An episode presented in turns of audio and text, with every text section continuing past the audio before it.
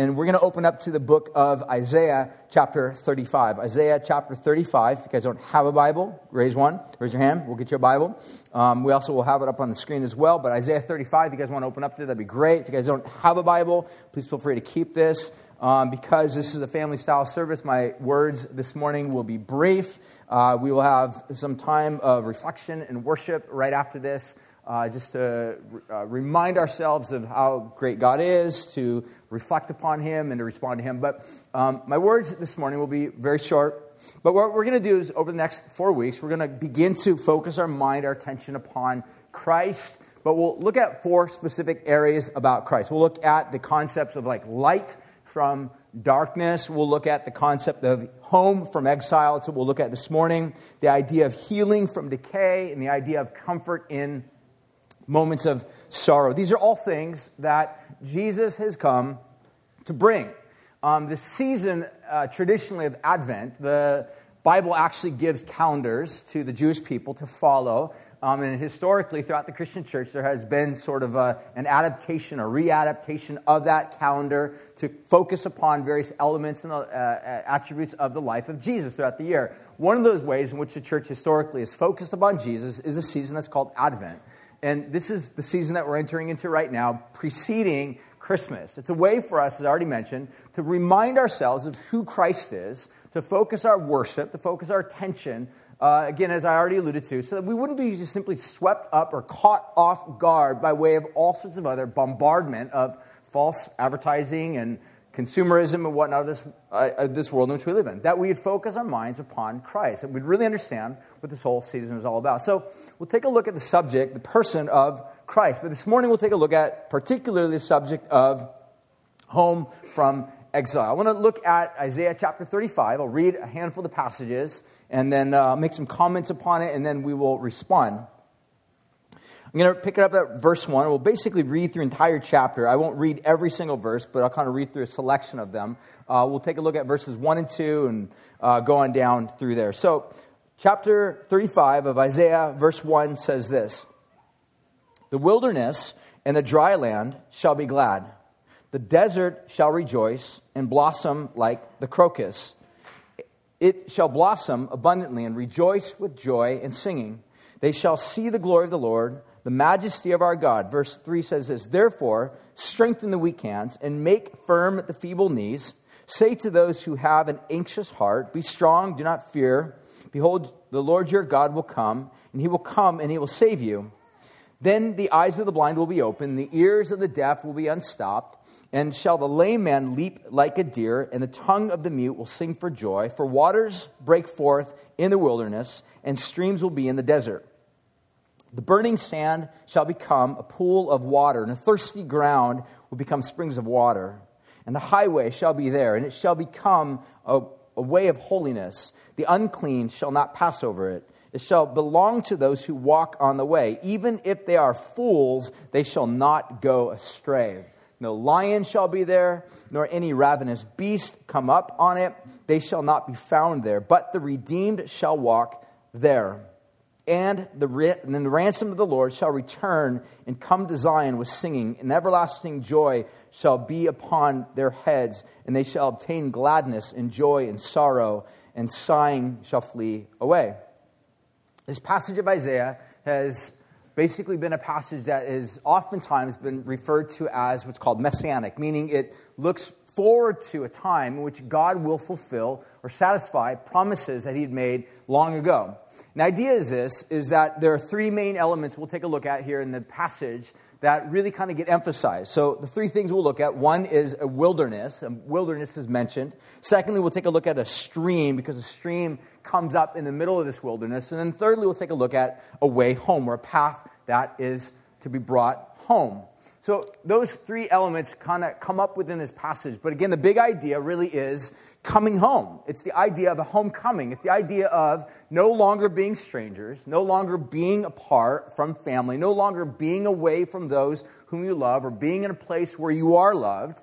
And the reality is, this is something that all of us long for. All of us as human beings, we want to be home. So, my guess would be this past week, on Thursday, most of us had spent some time at home. Right? For many of us, home is not that great, right? For some of us, home is actually straight up painful. For some of us, home is non existent. And therefore, because it doesn't exist, it's extremely painful. Sometimes during the season of holidays, the holidays become excruciatingly painful because for some of us, home is not there or it's very, very far away. And it's a constant reminder of the fact that we wish we had something that is currently not there. And what we see in the Bible is that basically all of humanity is like in this constant homeless state. The Bible describes that as exile, or put it into another metaphor, it's like being in a divorce. It's like being separated from those whom you want to be with or those whom you love. But what the Bible basically describes is a story. In fact, the whole storyline of the Bible is a story, one of which people have been removed from a sense of home, removed from a sense of comfort, a family, but being brought home, being summoned to come home. It's really the story of a homecoming. And what we see here in the book of Isaiah is this promise that God makes to his people Israel that we're basically in this perennial state of alienation or exile or divorce or running far away from home. Another way to think of it, they are, by definition, lost. And when you think of it, for the most part, our culture lives within this environment. It's one of the reasons why I think, for example, we have this tendency to like and also at the same time hate social media. So, on the one, time, one hand, social media provides this way whereby we can give bits of information out about ourselves and receive bits of information of other people. But at the same time, we also feel that there's this gap, there's space, there's this margin, there's a sense of even though I may know certain bits of information about certain people, I don't really know them. And even though certain people may know certain bits of information about you, they really don't know you. And that lack of knowing someone intimately and that lack of not being known by someone intimately oftentimes leaves us in a place of feeling lost. Always in this place where we're not really certain are we really home? And what the Bible is, is a story that tells us how God goes out of his way to bring people that were once exiled, lost, divorced, back to this place of being called home. And this is the story. This is the story that Isaiah, this prophet, prophesies that how God will do it. So, first of all, it begins by describing this scene in the wilderness. So, next slide, I'll show some pictures here. Is there any way that we can turn off those blue lights just a pinch? That'd be awesome. Thank you. Um, but the idea of the wilderness that gets brought up here is you see elements of dry land, desert, death, so oftentimes when we think of the idea of wilderness, depending upon where you live or how you think of it, we might think of wilderness as being like this nice, lush area. But for the Jewish people, the idea of wilderness was sort of this in between space from Egypt into the region of Israel. And it was a space that, for the most part, was just non existent, devoid of any form of life. It was a place that had all sorts of uh, elements about it that were just rugged and dangerous and horrifying and scary. You put your head down to go to sleep at night, you're not really sure if you're going to be stung by a scorpion or a rattlesnake or something, or be attacked by some sort of vicious beast. Um, and at the end of the day, the idea of being in the wilderness was this place where there was no way in which you can actually raise crop or crops or grow vegetables or fruit because there's nothing alive out in the wilderness.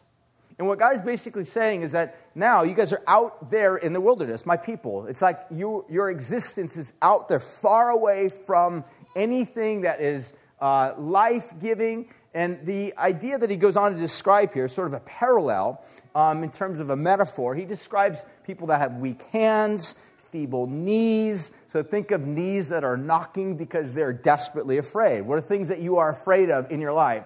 It's the depiction of being in a wilderness. It's a depiction of being in a life in which you have blind eyes, deaf ears, sickness, death, disease. The idea of you want your life to have some element of ease, but instead of ease, you have disease. In other words, the idea is that you are unsettled. Your life is one of being a vagabond or a wanderer. And this is what God describes that Israel is like. This is really, at the end of the day, what all humanity is like. We are wanderers in this world. We feel the sense of lostness because we feel the sense of feeble knees, of fear, things that scare us, things that alarm us, things that we find ourselves that no matter where we're at, we're not really at a place that we would call home. So, what we see, first of all, the idea of the wilderness. The second thing that we see next to the wilderness is this concept of a stream, that God says, I'm going to bring a stream into this wilderness. He goes on to describe this, um, that there's going to be a stream. In verse 6, he says, Then shall the lame man leap like a deer, and the tongue of the mute will sing for joy. The waters will break forth in the wilderness and streams in the desert. So, if you can imagine living in a place that's nothing but barren, nothing but death, nothing but scary elements all around you. And all of a sudden, a stream breaks through. Now, this picture I have up here doesn't really look much like a stream. I think it's more of like a lake, but you kind of get the idea. That where there's a body of water, there is the potential for bringing life. And this is what God does. He makes his promise to these people of Israel that lived in this dry, barren, deathly type of existence he says, I'm going to bring something to you that will bring life. It will be sweeping full of life. It will bring you from a place of exile to a place where you would call home. It'll bring you from a place where you have disease to being made whole. It'll bring those that have feeble knees that are full of fear to a place of shalom or peace. It'll bring those who have blind eyes to being able to see, deaf ears to being able to hear. People that were once lame who literally couldn't walk, they will begin to leap like deer through the wilderness. This is the image that God is painting for the people of Israel.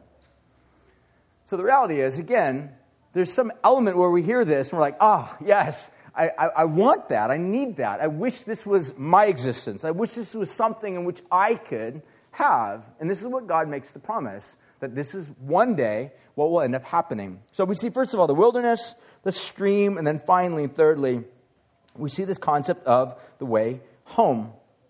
Verse 8 describes a highway shall be there. Take a look at the passage again. It says, A highway shall be there, and it shall be called the way of holiness. And the unclean shall not pass over, and it shall belong to those who walk in the way. And even if they are fools, they shall not go astray. No lion shall be there, nor any ravenous beast will come up. They shall not be found there, but the redeemed shall walk there. And the ransom of the Lord shall return and come to Zion with singing. Everlasting joy shall be upon their heads, and they shall obtain gladness and joy, and sorrow and sighing will flee away. And what he describes is that in the middle of this wilderness will be the stream of water that will bring forth healing, gushing forth with healing.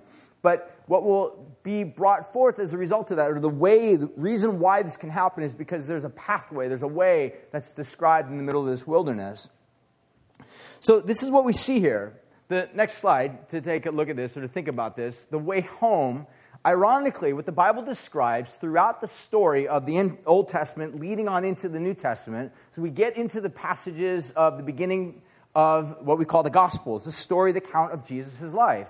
We see these pictures that are described within a storyline that God enters into this world in a manger not coming on a white horse, not crushing his enemies, but coming in the most profound, humble way. And what the Bible describes is that this is actually the path. This is the way home. This is the highway that's made in the wilderness. So, what we see is that God enters into this world. This is the story of the Bible. It's not so much that we are on this quest, somehow trying to find our way home. But the reality is that if that is the case, while we were trying to find our way home, we got extremely even more lost, more complex, more entangled, more ensnared by sin and brokenness and rebellion and cynicism and jadedness. And in the midst of that quest of trying to find home, we would have died within our own sin and suffering. But the story of the Bible is not about us trying to find our way home, but rather it's about God bringing home to us.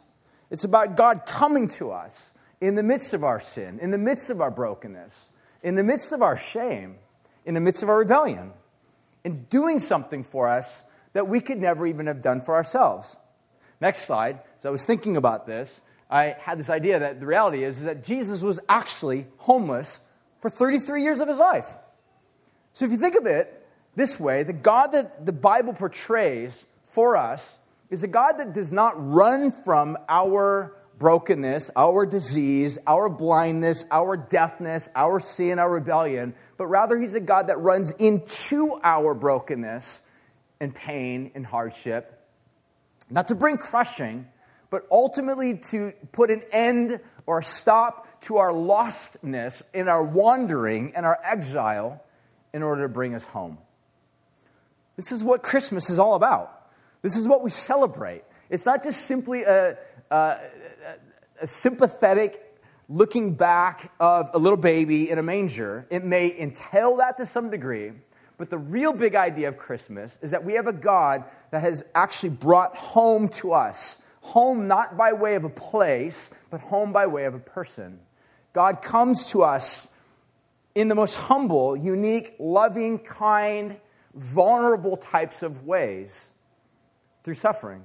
What we have with Jesus is a picture of a God that would actually prefer within that season to be homeless for a period of time so that he could rescue us who are genuinely homeless and bring us back to a place of home. This is the God that we have. That we have a God that would be willing to actually endure brokenness, endure the pain and the sufferings of wilderness disease, sickness, pain, suffering, betrayal, all of these things, so that we who live in the midst of those things, that are in a lot of ways defined by those things, or rattled by those things, or shaken by those things, can actually be given a pathway to be brought home. This is the story that God announces through Isaiah and ultimately portrays to us here. There's this great passage in one of the songs that many of us, I'm sure, are familiar with is Joy to the World. It goes something like this No more let sins and sorrow grow, nor thorns infest the ground. He comes to make his blessings flow far as the curse is found. Question is, how far, how broad, how wide, how deep has the curse of this world and sin and brokenness gone? It's gone all throughout. It's ubiquitous in this world. It's ubiquitous in our lives, it's everywhere. We can't escape it, we can't get away from it. It is, by definition, what leaves us as homeless wanderers, vagabonds, lost, constantly feeling lost in this world. What God does is He comes to undo that curse. He comes to undo that by not waiting for us to come to Him, but by Him coming to us. As we enter into this Christmas season, what I want to challenge you to think about and consider and meditate and marvel over. And not just simply meditate in a humble, kind, mellow type of a sense, but be blown away by, shaken by, to the point where, like the prophecy says in Isaiah 35, that they will be so moved by this that they will go out with singing. They will be moved and shaken and transformed by this truth that they will not be able to do anything else but then to help themselves to actually proclaim the greatness of God. That's what this should do. When we understand that we were lost people, alienated from God, barred from the presence of God because of our own lostness, God comes to us. Not us seeking home, but God bringing home to us in the form of his son, Jesus. He becomes homeless so that we who are, by definition, homeless, can be given a place called home. This is what Christmas is all about. This is what I want to invite you over the next few weeks to consider, to meditate, to uh, focus on in terms of the greatness of our God. So we're going to finish. We're going to respond. I'm going to show a little video clip on uh, what's called the Bible Project, and it's just about four minutes. Just listen to it. Hopefully, it'll kind of give you a good picture or summary of all of this. And then I'm going to pray, and then we'll have the worship team come on up and we'll respond by singing a couple more songs. And then we'll partake of communion. Uh, so if you're a family, the way that we'll do this is my encouragement to you would be to uh, gather together with your family, have communion in the front, up here, and in the back uh, to do it as a family. If you're here together or here not together with a family or somebody, or you know, I mean, family, it could be an actual biological family, it could be a group of people as a church family, but do it together. My encouragement would be don't just simply do it alone. If you have no one else to do it with, that's fine. But the idea would be to do it together as a family, as maybe a row, as a community group, as a family together in Christ. As we partake of the bread, we eat the bread and we remind ourselves that this bread, its attribute is that it's broken the picture, the idea behind broken bread is that as we eat broken bread, it's symbolic of the fact that it was broken so that we who live broken existences, lives, could actually be put back together and made whole again. That we who were once lost could actually be brought home. We who were once alienated can be found. This is what God does. So let's watch this little video clip, and then um, I'll pray, and then Scott will lead us into a couple more songs of just worship as we respond by singing, praying, partaking of communion. So here we go. There's this crazy story at the beginning of the Bible. We have Adam and Eve, and they're in the Garden of Eden. And everything in this garden is great. It's exactly as it should be, except there's this one tree that they're told by God not to eat from because it's dangerous and it will kill them. So that's it. Uh, avoid this fruit tree, and we're fine. Right. It seems pretty simple. But in this garden, there's a snake, and it starts telling a different story. It says that if you eat of this tree, it's not going to kill you. In fact, it's going to make you become like God. And Adam and Eve, they believe the snake and they eat the fruit. And because of this, the goodness of the garden is tragically lost, and evil and death enters into God's good world. Now, why is there a talking snake in the garden? I mean, this thing is a problem. Yeah, it's very strange. And even more strange is the fact that the Bible doesn't say why or how this thing even got there. It just presents the snake as this creature who's in rebellion against God and that wants to get other people to doubt God's goodness and lead them on a path towards death. And so, whatever this snake is, it's the source of evil that pervades our world and our lives, even still today. But there is some hope because right here in the story, God makes this really interesting promise to Adam and Eve. That someone is going to come in the future, a son of Eve. And this guy's going to come and he's going to crush the serpent's head and destroy evil at its source. However, during this battle, the serpent is going to bite this guy's heel. So it's like a mutual destruction. Yeah, it's this very strange but beautiful promise. And it's just left hanging there until the next key moment in the story when God singles out this guy named Abraham and says that through his family, goodness and blessing is going to be restored back to all of the nations of the world. And as we follow this family, we get to one of Abraham's great grandsons, this guy named Judah. And he receives this promise that a king is going to come from his line and that the whole world's going to follow this king and he's going to bring peace and harmony and there'll be lots of food and wine and milk and vineyards and it's going to be awesome. The first king that we meet from the line of Judah is a guy named King David. And he's a hero. Maybe he is the snake crusher. But it turns out that David is infected with the same evil as the rest of humanity. He never crushes the snake, just the opposite. However, God makes a promise to David that this king is going to eventually come from his line. But as you go on in the story, one by one, each generation of his sons, they're just total chumps. They give in to the snake, they choose evil, they go after money and sex and power and following other gods. Things get so bad that they run the nation of Israel right into the ground, and the big bad empire of Babylon just takes them out. And so now there are no more kings to even fulfill this promise. So it seems like the whole plan is lost. But during these dark days, there's this crazy group of guys called prophets, and they just kept talking about this coming king and reminding us of the promise that he'll come, he'll defeat evil, he'll restore the garden. Now, one specific prophet, Isaiah, he tells us more about why this king is bitten. Isaiah says that the promised king receives this wound because of humanity's evil, and then it kills him. But then all of a sudden he comes back. And Isaiah says it's because he suffered this wound that he can now become a source of healing to other people. But the Old Testament ends, and the snake crushing king that everyone's been talking about never shows up. And this is why, when the New Testament begins, it introduces us to Jesus of Nazareth, not as some random guy, but as someone who comes to fulfill these specific ancient promises. Yeah, we learn that he's from the line of David, Judah, and Abraham. And he goes around Israel announcing that the goodness of God's kingdom is here now. And he begins confronting the effects of evil on people by healing them, by forgiving them of their sins and evil. Many people are now believing that this is, in fact, the promised king. But Jesus began telling his closest followers that he was going to become king and bring peace by taking the full effect of humanity's evil into himself. The fatal snake bite wound. Exactly. And so it seems like the serpent wins.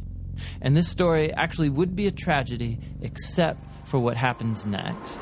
Jesus rises from the dead. And now Jesus has the power over evil and death for himself. And so the rest of the New Testament is then making this claim that Jesus' power over evil and death has now become available to us to begin confronting the effects of evil in our lives. But even still, death and evil are a real problem in our world all around us. And so the story of the Bible ends by describing this future day when Jesus comes back and he finishes the job. He destroys the snake once and for all, and he restores the goodness of the garden here on earth.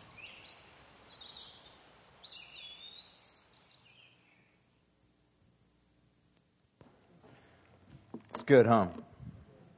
So we're going to respond by singing. Uh, the worship team come on up. But again, listen to these words again as these guys come on up. The joy to the world. Paragraph here says, No more that sins and sorrows grow, nor thorns infest the ground. He comes to make his blessings flow far as the curse is found. That's a picture of God bringing home to us. It's a picture of God coming into this world that's filled with brokenness, it's marked by curse, and God undoing that. So the question is, what do you do? Like, what do, how do we respond? And the appropriate response would be one of opening ourselves up, saying, God, the curse has impacted, it's affected me. I've been bit by this same poison, I've been struck by the same disease. God, come bring healing to me. Come bring me home. And this is what Christianity offers a place whereby we're no longer vagabonds, no longer wanderers, no longer lost people, no longer orphans, to put another way, but that we're given a place called home. We invite you to come home into that table, if you would, to partake. We do that by eating, as I mentioned, the bread and drinking the cup and worshiping, lifting up our voices and singing. So, why don't we all stand and we'll finish with a few songs of worship. Let me pray. And again, like I said, we'll partake of communion. If you're here this morning and you need prayer for anything that's going on in your life, we'll have some people over off by the cross that would love to pray for you. But let's let me pray and then we'll respond. So, God, thank you for your great love. And we respond right now out of gratitude, just as your word says that uh, those that are healed will go forth leaping and praising God. Uh, God, our response that's appropriate is one of worship, one of love, one of affection. So, God, we now want to give our hearts in song to you as we sing loudly and sing forth your praises. Let's respond.